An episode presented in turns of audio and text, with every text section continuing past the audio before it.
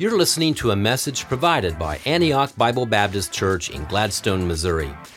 We intend this to be a helpful resource to you as you grow in your walk with Jesus Christ. This is intended especially for those who are unable to attend our worship gatherings and therefore were unable to hear the teaching of God's Word. This should not replace your gathering with our church as a member. If you're checking us out for the first time and are looking for a church to visit, we hope that you enjoy this content and that it impacts you personally. Thanks for listening. Last week in our Antioch group, we meet on Sunday night at 5 p.m. I have a great Antioch group leader. He's a great guy, and his wife, they're really the good people. And we were meeting, we meet normally on Sunday nights at 5, and we're just sort of getting caught up. It'd been a while since we all had been in the room together, and so we were chatting, and one of the ladies in our Antioch group had recently taken a job. She was a nurse, taking some time off to be at home with the kids, and now is sort of going back into that. But the job she went back into is she's basically a liaison between the hospital/home and hospice. So she works the paperwork and gets all that transition done. And so, you know, that leads to really interesting conversations within our Antioch group as we're talking about how all that works and just things that I didn't know about hospice and hospitals and how they move people to hospice so the death's under the hospice rather than under the hospital. And so we're talking through all this stuff, and it just comes out in the conversation that it's really important that everybody has a will. As this lady's now working this job and having worked nursing before and just seeing situations where people die and they don't have a will and the chaos that ensues from that, it was an encouragement to our Antioch group to get a will and to have a will. A will is a legally prepared and bound document that states your intentions for the distribution of your assets and wealth after death. Some would say that a will is the single most important document for you to have. The reason the will is so important is because it gives direction after you're gone. It takes the guesswork out of what people are to do with the things that you have and where they're to go and to who they're to go. It takes all that uncertainty out of that terrible situation. In many ways, John 13 through 16 is Jesus' last will and testament to his disciples and in return to us. Because Jesus knows what is to come for the disciples, he wants to take the guesswork out of what it will look like in the days ahead when he has died and rose again and ascends back to heaven to be with his Father. He wants to take all of the guesswork out so that they know how life's to work and know what he has offered to them to help them as they continue this journey with him. Think about what these men, there's 11 men up there with Jesus in the upper room. Think about what they're about to face. They will become the most unpopular men in the city. When Jesus comes down of the upper room and they head to the Garden of Gethsemane, Jesus is going to become the most unpopular man. And so to be associated with Jesus in this moment will be to put a death sentence on your life. This is why Peter, when he's asked, hey, didn't you hang out with Jesus? Peter's like, nope, not me, right? Does it 3 times. Why? Because to be associated with Jesus would have made them unpopular in that moment and put their head on the line as well.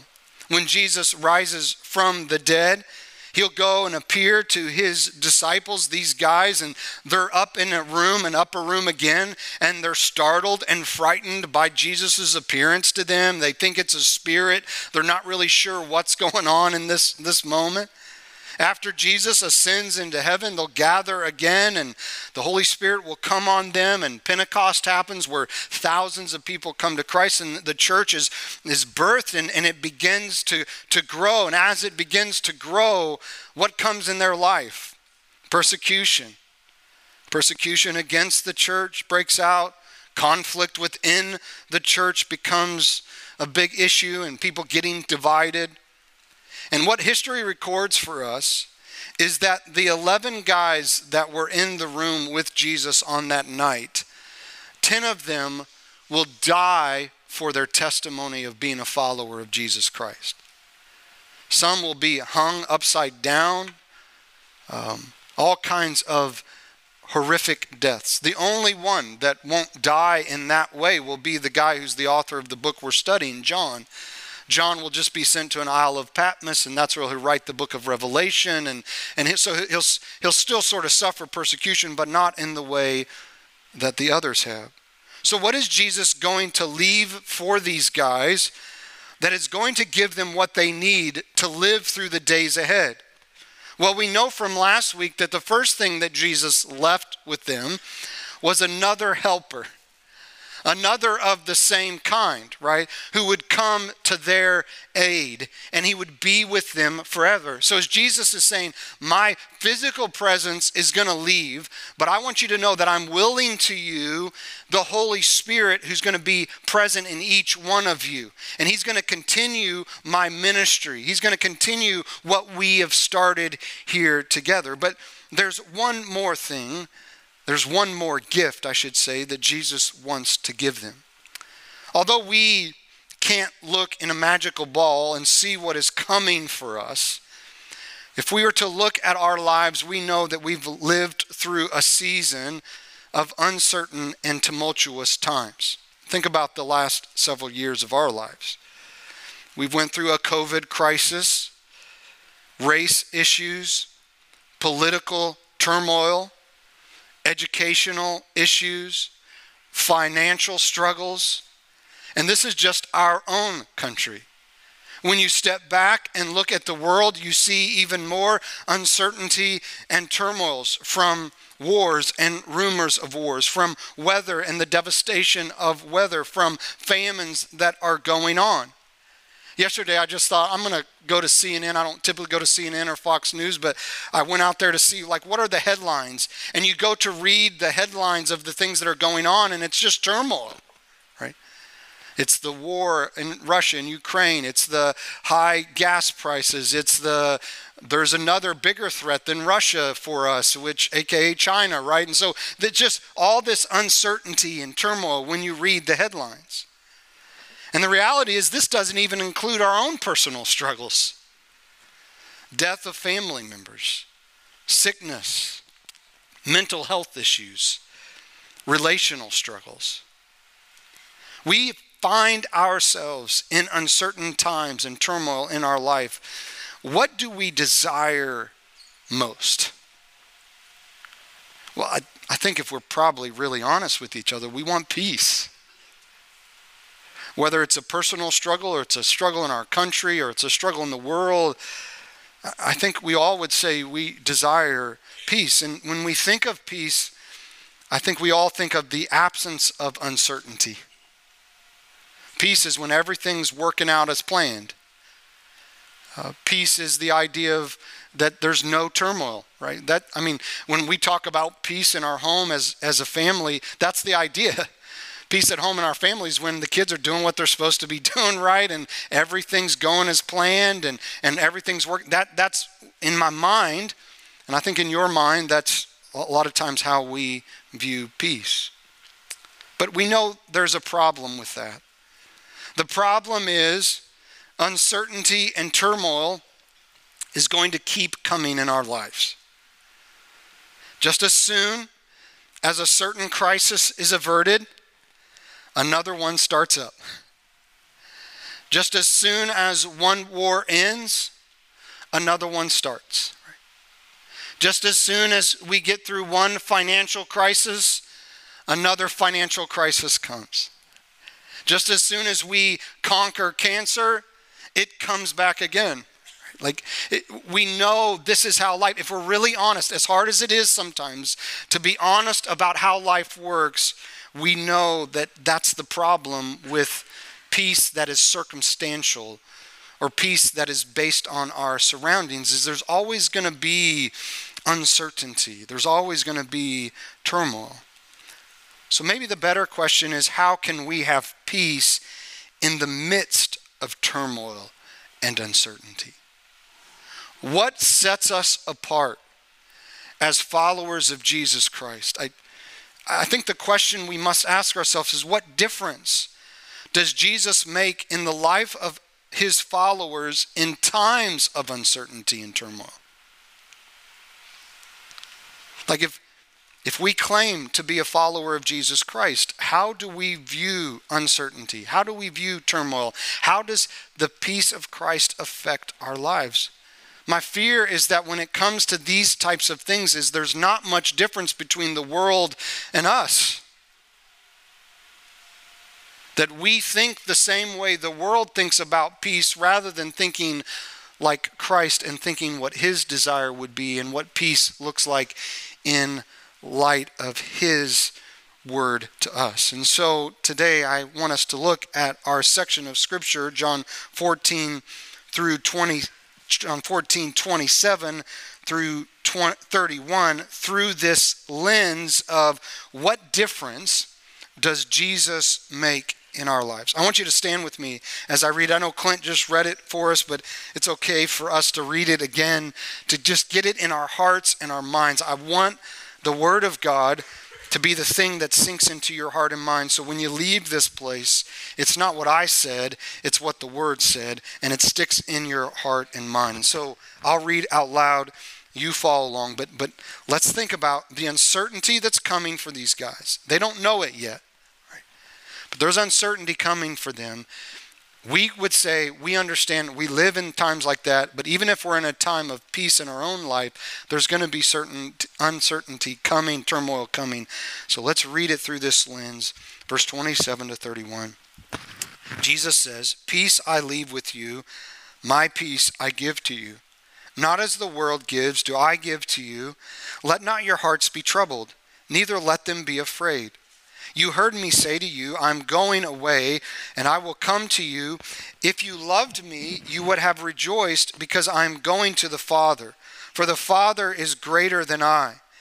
And now I have told you before it takes place, so that when it does take place, you may believe. I will no longer talk much with you, for the ruler of this world is coming. He has no claim on me, but I do as the Father has commanded me, so that the world may know that I love the Father. Rise and let us go from here." Father, I pray as we look at your word today and we talk about this idea of peace, that you would give us your perspective of peace. What your idea of peace is, not what we would bring to the table and say, this is what we think peace should look like, but as we think about you and your word to us and your word to your disciples, and knowing that all of these guys that are sitting around the table are gonna be killed because they're followers of you. You knew the turmoil, you knew the uncertainty that would come in your life, and yet you still said these words to them. So there must be something, Lord, that you want us to learn about peace as we go through uncertainty and turmoil. There's something that you have for us today from your word. And so I pray that you'd give us ears to hear, give us a heart that is receptive to your word. And then I'm asking that you would give us the courage to be obedient to your word in the days ahead. In Jesus' name, amen. You may be seated. So Jesus begins this second will of his, and he says, "Peace I leave to you, my peace I give to you." Now let me just give you a quick definition of peace. In the Greek, this is eirene, and the idea of it is to be put together, to be complete is the idea. It really ties in with the Old Testament word shalom that you hear people use often. And it's the idea, shalom is to be complete or to be whole. So they just kept the translation going here. And this word in the New Testament has the same idea of being to join together or to be complete. A word that we could use today is the idea of, if we have peace in our life, we have it all together. Okay, that would be a modern way that we would say it. Now, obviously, we know we don't have it all together, but inwardly, it's the idea of peace gives us this inwardness of having life, having it all together. So as we're going through uncertain times, as we're going through difficult times, we can have it all together. That's the idea of this word, peace. So I want to make three observations about the peace of Christ in regards to our lives and how it works out in our lives from Jesus' words to his disciples here and in return to us. So the first thing that I want you to notice in verse 27 is that the peace of Christ is a gift. The peace of Christ is a gift. Jesus says, peace, having it all together, I leave with you. My peace, being complete, I give to you. Not as the world gives, do I give to you. The peace of Christ is a gift that has been offered to us. Jesus says, I give this peace to you. The gift of peace that Jesus offers his disciples comes through him. He is the creator, the author, the giver, and the sustainer of peace. So what Jesus is saying is, first and foremost, you must understand that the peace of Christ is having peace with God. It's a vertical peace, first and foremost. Paul would help us understand this in Romans chapter 5. In verse 1, Paul makes this statement. He says, therefore, since we have been justified by faith, we have peace with God through our Lord Jesus Christ. So Paul tells the Roman believers, how do you have peace with God? Well, it comes through Jesus Christ. It is a gift that has been given. He uses the word justified as a means to help us understand how we receive this gift. To be justified is to understand this, that you and I are enemies of God. And because we're enemies of God, we don't have peace with God. Hence, Russia and Ukraine. There's no peace there. Why? Because they're enemies with each other. At least Putin wants to be an enemy with Ukraine. And so there's this unsettledness, right? And so in our lives individually, we are sinners. And so we are enemies of God and we don't have peace with God.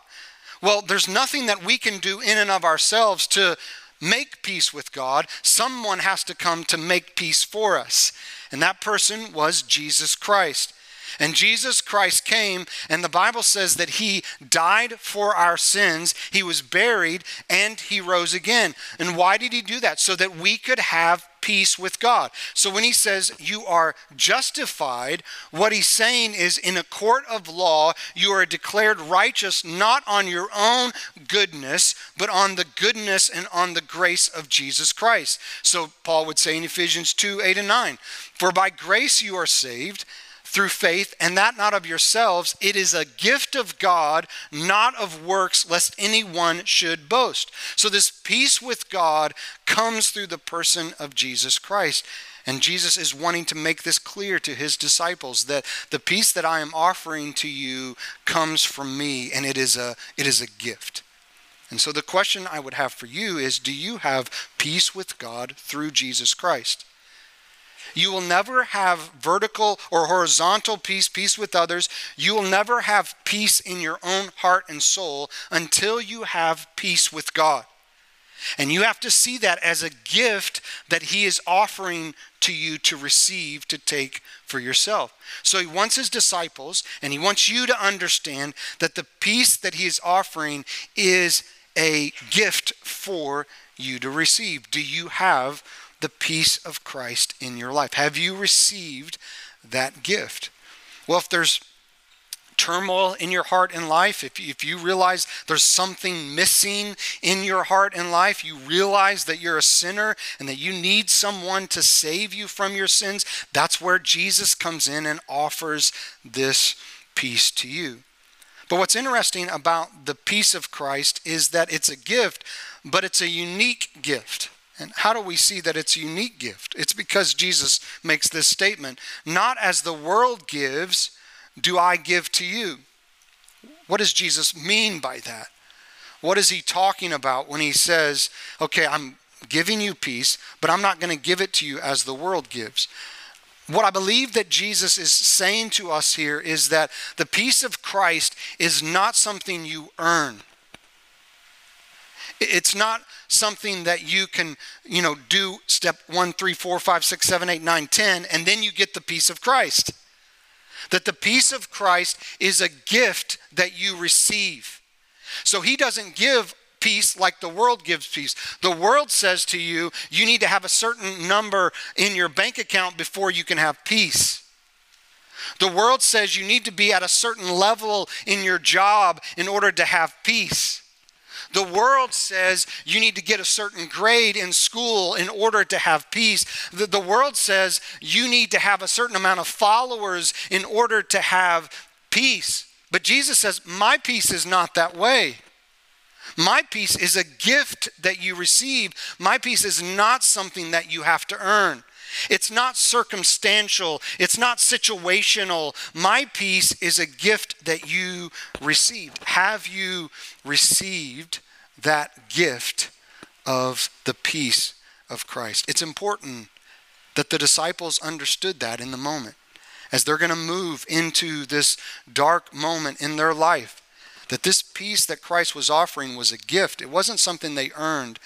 They couldn't go to church and read their Bible and pray and do all these things, and all of a sudden, boom, they got the peace of Christ, right?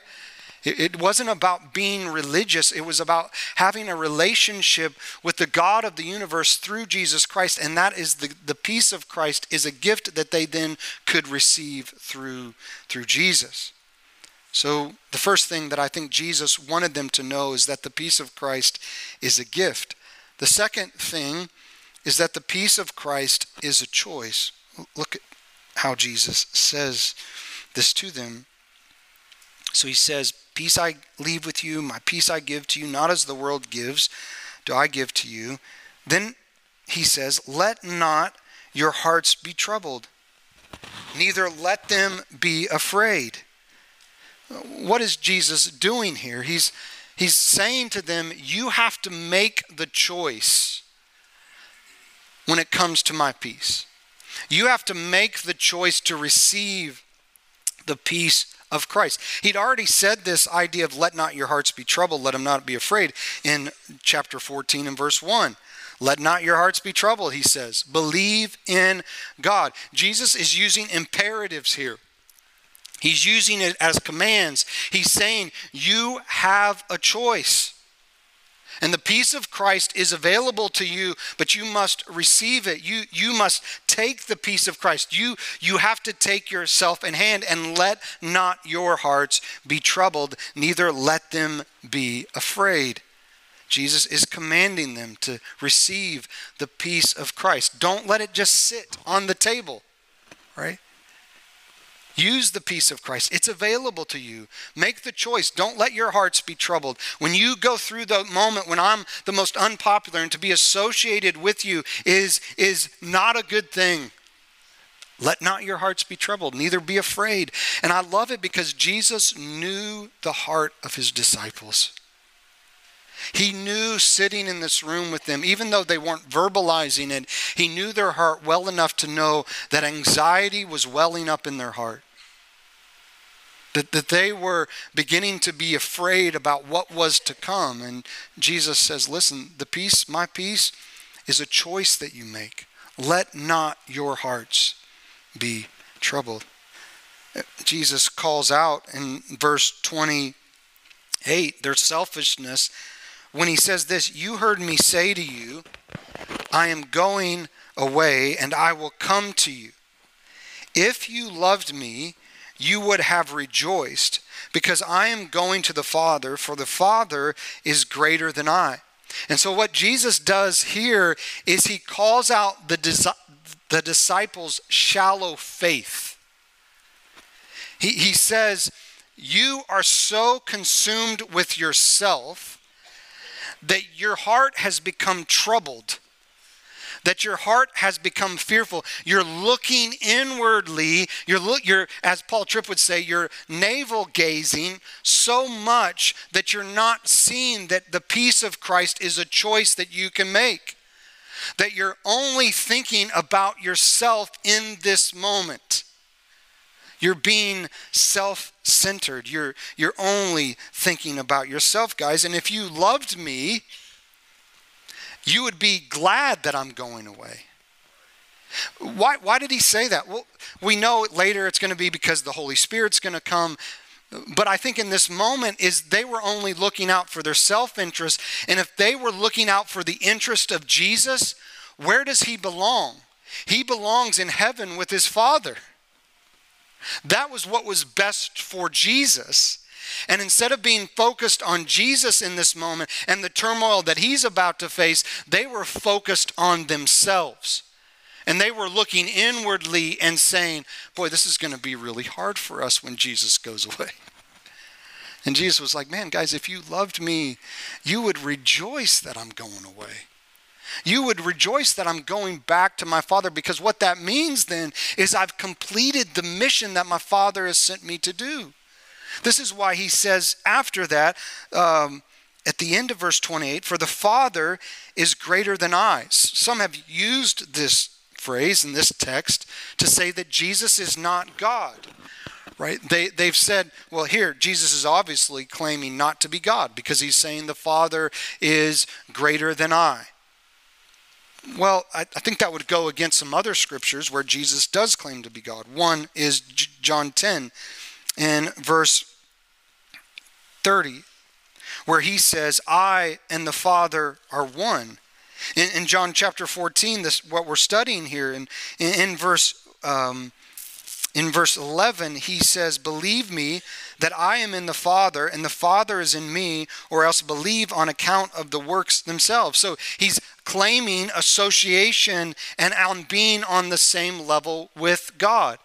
Earlier in the text, even in John chapter 6, they come, is my mic popping? Do I need to move it down? Does everybody hear that, or is that just me? You hear it too? Okay, I'm going to try to move it because I keep playing with it. It's annoying me. Is that better, Jimmy? Right there? We'll see if that works. It's my fault, so but we'll see if that works. So what Jesus is saying here by the fact that the Father is greater than I is he's not saying that he is not God. What he is saying in this moment is he's saying that the Father's will is better for me to do, right? That's what he's saying by this, that he is, in essence, submitting to the Father's will, which will be his death on the cross. So that's why the disciples are so self-centered and all they're thinking about is themselves. And Jesus is saying to them, no, listen. It's greater that I go to my Father because my Father is greater than I. I'm doing what my Father has sent me to do. I'm doing the will of my Father. Jesus has already brought this out in John chapter 12 in verse 27 and 28. Now is my soul troubled, Jesus says. What shall I say? Father, save me from this hour? But for this purpose I have come to this hour. Father, glorify your name. Jesus is submitting to his Father and saying, I trust the Father. And if this is his plan, he's greater than I, and I'm going to do what he wants me to do. This is a beautiful thing about the Trinity and how it works, is that Jesus submits to the Father and the Spirit submits to the Son, and it's just this loving relationship. And I know sometimes this word submit gets thrown out there and it gets used in wrong context in wrong ways, but really submission is a Trinitarian thing that we see working within the Trinity, that they're submitting to each other. Even though they're equal, they're submitting to each other because it shows their loving relationship. And that's what he is saying when he's saying the Father is greater than I. He is saying I am submitting to my Father's will, which is my death on the cross for the sins of the world. But look at what he says then in verse 29. And now I have told you before it takes place. So I've told you what the Father's will is, and I'm going to be obedient to the Father's will. I've told you before it takes place. Why? So that when it does take place, you may believe. What Jesus is saying to the guys is, listen, the peace of Christ is a choice, and ultimately it comes down to trust. Trust. Just like I trust the Father's heart that this is the best plan for me to die on the cross for the sins of the world and to come back to life, to conquer death, to conquer sin, to conquer the grave, right? Like, I know this is God's plan, and I'm willing to submit to that because I trust the Father's heart. So I have told you all these things that are coming so that you will trust me. Because see, peace and trust go hand in hand. If there's a lack of peace in your life, I would propose to you today that there's a lack of trust in your life. Because the peace of Christ is a choice. In this moment, the disciples are going to have a choice to make. Are they going to trust God? Are they going to trust Jesus' words? That this is all according to plan, that all the uncertainty that they're going to feel, all the turmoil that's going to come along, that this is all a part of God's plan and God's going to work it all together for good. Do they trust him? Will they believe him? He said, I'm telling you all this so that you will trust me. He's saying the peace of Christ is a choice, and that choice is to trust God. Oftentimes we don't trust because we take our eyes off of God and we put our eyes on ourselves. We do what the disciples were doing in this moment, and we're only thinking about ourselves when we go through uncertainty and we go through turmoil, and we're only looking inward rather than looking to Christ. What picture came to my mind was, have you ever watched a person walk on a tight rope? And they don't usually use ropes anymore, they use wires. Have you ever watched a person do that? Or have you ever watched a slackliner? They'll put these cables between trees and they'll walk. I was sort of doing some research on this week, and there's this thing called highlining. So it's the same idea of slacklining, but you're way off the ground. High, quote, quote, lining, right? And so you're way up in the air, and I was watching people do this between mountains. So they go and they hook this band between these two mountains, and they walk across it. And when you watch them walk across it, it's pretty incredible, because if you and I were to get out on that line, there would be no peace, right? Like, we would be shaking so bad, the wire or the line would just be vibrating uncontrollably. But when you watch these people walk across, it's amazing to see what peace they have. As they're thousands and thousands of feet in the air, and they're just calmly walking across the line. And so I wondered, like, how do they do that? How are they able to walk across that line? How do they have peace as they're going? And so I actually watched a YouTube video on how they do it. And here's what's really interesting about it. Do you know that when they walk across the line, they never look at their feet? They always look to where they are going, not where they're at. So the illustration that I was watching, there was a little orange dot at the other end, and they were like, just look at the orange dot. When you watch them go on those slack lines, they're never looking down at their feet. They're always looking up, and they're making the choice to focus on what's in front of them, not on what's currently going on. And this is what Jesus is saying to us and to his disciples is, we have a choice to make. Are we going to look and have shallow faith and be self-interested and only look at us? Or are we going to lift our eyes and look at Jesus? Because Paul would say it this way in Colossians 3:15, let the peace of Christ rule your heart. What was Paul saying to the Colossian believers? Make the choice to keep your eyes on the peace of Christ. When uncertainty, when the line gets really wobbly, right, and your legs are shaking and it feels like this is not going to go well, when the they're talking about when clouds come through, when the wind blows through, they keep their eyes focused on what's ahead of them. And when uncertainty and turmoil comes in our life, we have the choice to keep our eyes focused on Christ. This is why the author of Hebrews would say, as we run the race, how do we run the race well? Verse 2, we look to Jesus, the author and finisher of our faith. We keep our eyes focused on Christ. We make that choice. So my question to you is, have you made that choice? Or do you allow CNN and Fox News and social media to just get you riled up that you just are looking at your feet and the line's really wobbly and you're losing sight of what the choice you have available to have the peace of Christ ruling your hearts? Like, let's make the choice.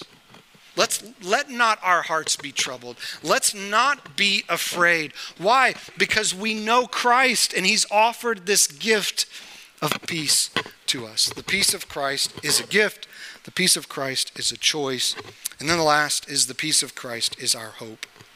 Look at verse 30 and 31.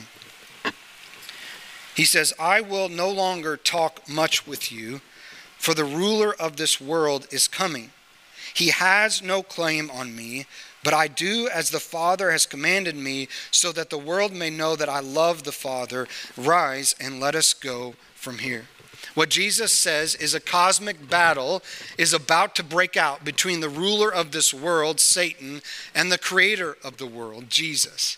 And Satan is walking into this battle thinking that he has the upper hand and that he's going to win the battle. But what he doesn't realize is that he has no shot, right? He has no shot to win this battle. And so Jesus wants to remind his disciples that, yeah, this battle's going to take place, but I want you to know he has no claim on me. He is not going to win the battle. Here's the really cool thing about this phrase, he has no claim on me. It is an idiom that often occurs in legal context and means something like he has nothing over me. So when Jesus is saying if the devil were to take him to court, there would be no surprise witnesses. There would be no damning evidence that would come out that would allow him, the devil, to say, look, I told you he really wasn't who he said he was. Why? Because it says that Jesus loved his Father, and we know that he loved his Father and that he was obedient to obey his command. In fact, he was obedient to obey him even to his death on the cross. And so Satan has no claim on him. Satan's not going to pull out a trump card and see like, I told you, he really wasn't who he said he was. He has no claim on him. And Jesus says, but I do as the Father commanded me so that the world may know that I love the Father. How do we know that Jesus loved his dad? He was obedient. Doesn't that take us back to his example to us and his call to us? If you love me, you'll do what? Keep my commandments, right? Jesus is living that out for us. He's saying the way you know I love my Father is I do what he tells me to do. And ultimately, I would say that Jesus is coming to earth. Yes, the byproduct of Jesus coming is that we have can have a right relationship with God. But ultimately, he came because he loved his Father first and foremost. And because he loved his Father, it turned out good for us. And we want to make it all about us when really it is all about God. And this is the hope that we have. The peace of Christ is our hope because Jesus loved his Father enough to die on the cross for our sins. So the peace of Christ was not the absence of uncertainty and trouble, aka the cross would come for Jesus. The peace of Christ is his victory over death, right? His victory over the devil, his victory over sin. Here's how D.A. Carson puts it in his commentary on this. The peace Jesus promises does not avoid trouble, it triumphs over it.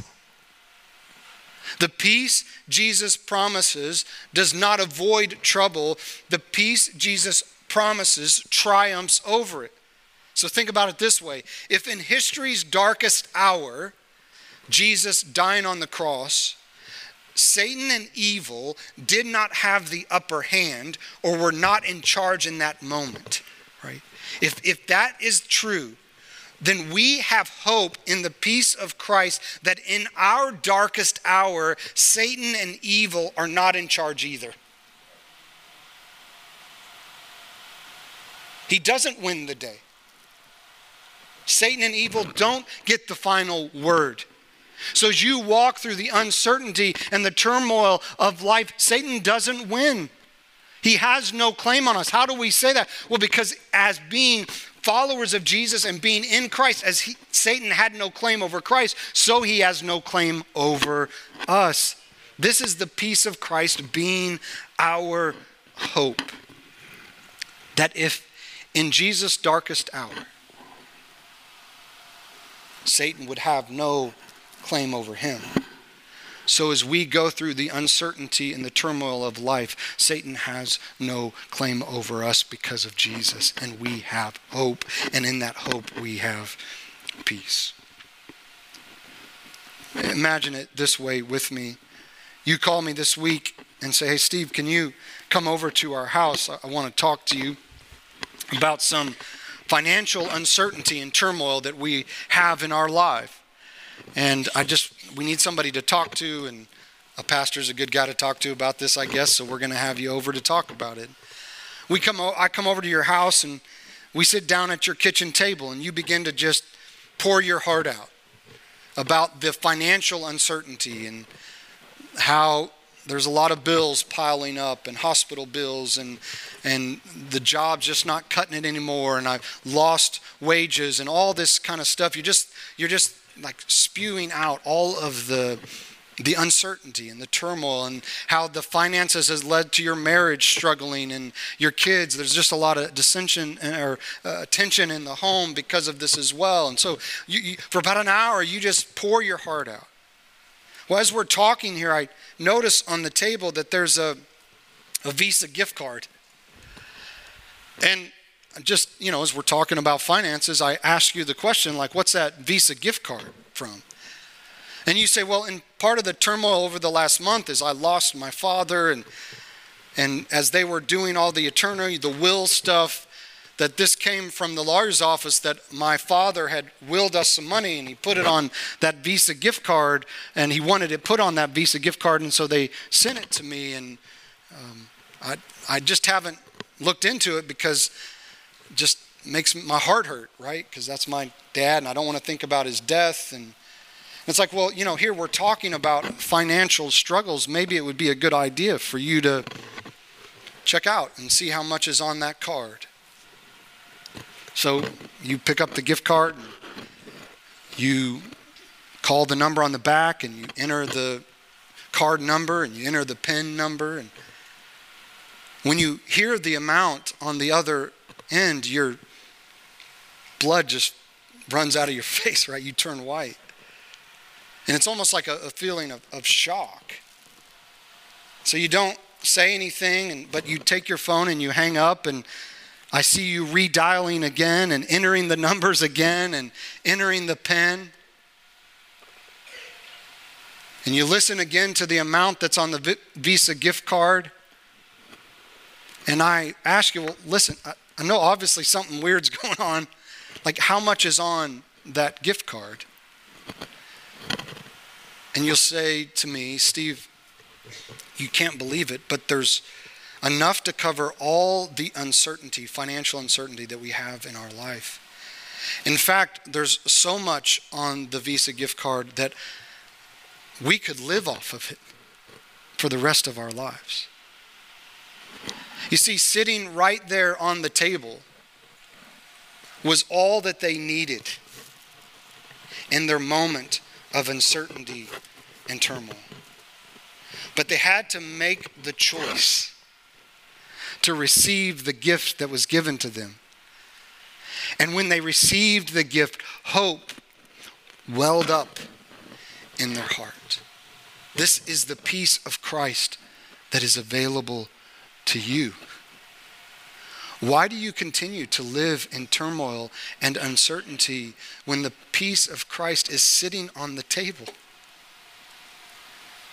Just make the choice to receive the gift. Choose to use it in your life. And when you do it, you will find that hope will well up in your hearts, because you will realize, listen, the world can be going insane around me, but there's this having it all together in my heart because the peace of Christ is ruling it.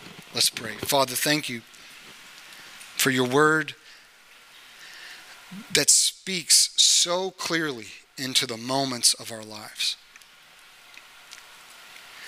It's amazing that as John would record this gospel for us and he would think back to that upper room, and he would think back to your final will and testament to them, that you would bring to his mind not just that you've willed us the Holy Spirit, but that you've also willed us your peace. We're so grateful, Lord, that you've given us your peace. What a great gift it is. But I pray, Lord, that we would choose as your people to use that gift. I really believe that the thing that should set Antioch apart from the world around us is this peace of Christ. That we don't stand at the water cooler and wring our hands together because we're so afraid and fearful. But we stand there with confidence, not because we've got it all together in and of ourselves, but because you have given us peace. You have put us together. You are the one that makes us complete. And so when we look at the world around us and it's falling apart, we know that you are working it all together for your glory and for our good. So I pray that you would remind our church of that today. If there's anyone in this room or watching online that the peace of Christ has never invaded their life, then I would ask that today, Lord, they would realize that they are an enemy of yours. But through Jesus, they can become a friend. And when they become a friend with you, one of the things that you give them is this peace. And that today they would experience that hope that comes with the peace that you give. So draw their hearts to you. I pray that we as a church, Lord, would represent you well as we make the choice to let the peace of Christ rule our hearts. In Jesus' name, amen. Thank you for listening. You're always welcome at Antioch. If you desire more information, please go to AntiochBBC.org. That's AntiochBBC.org. God's best to you.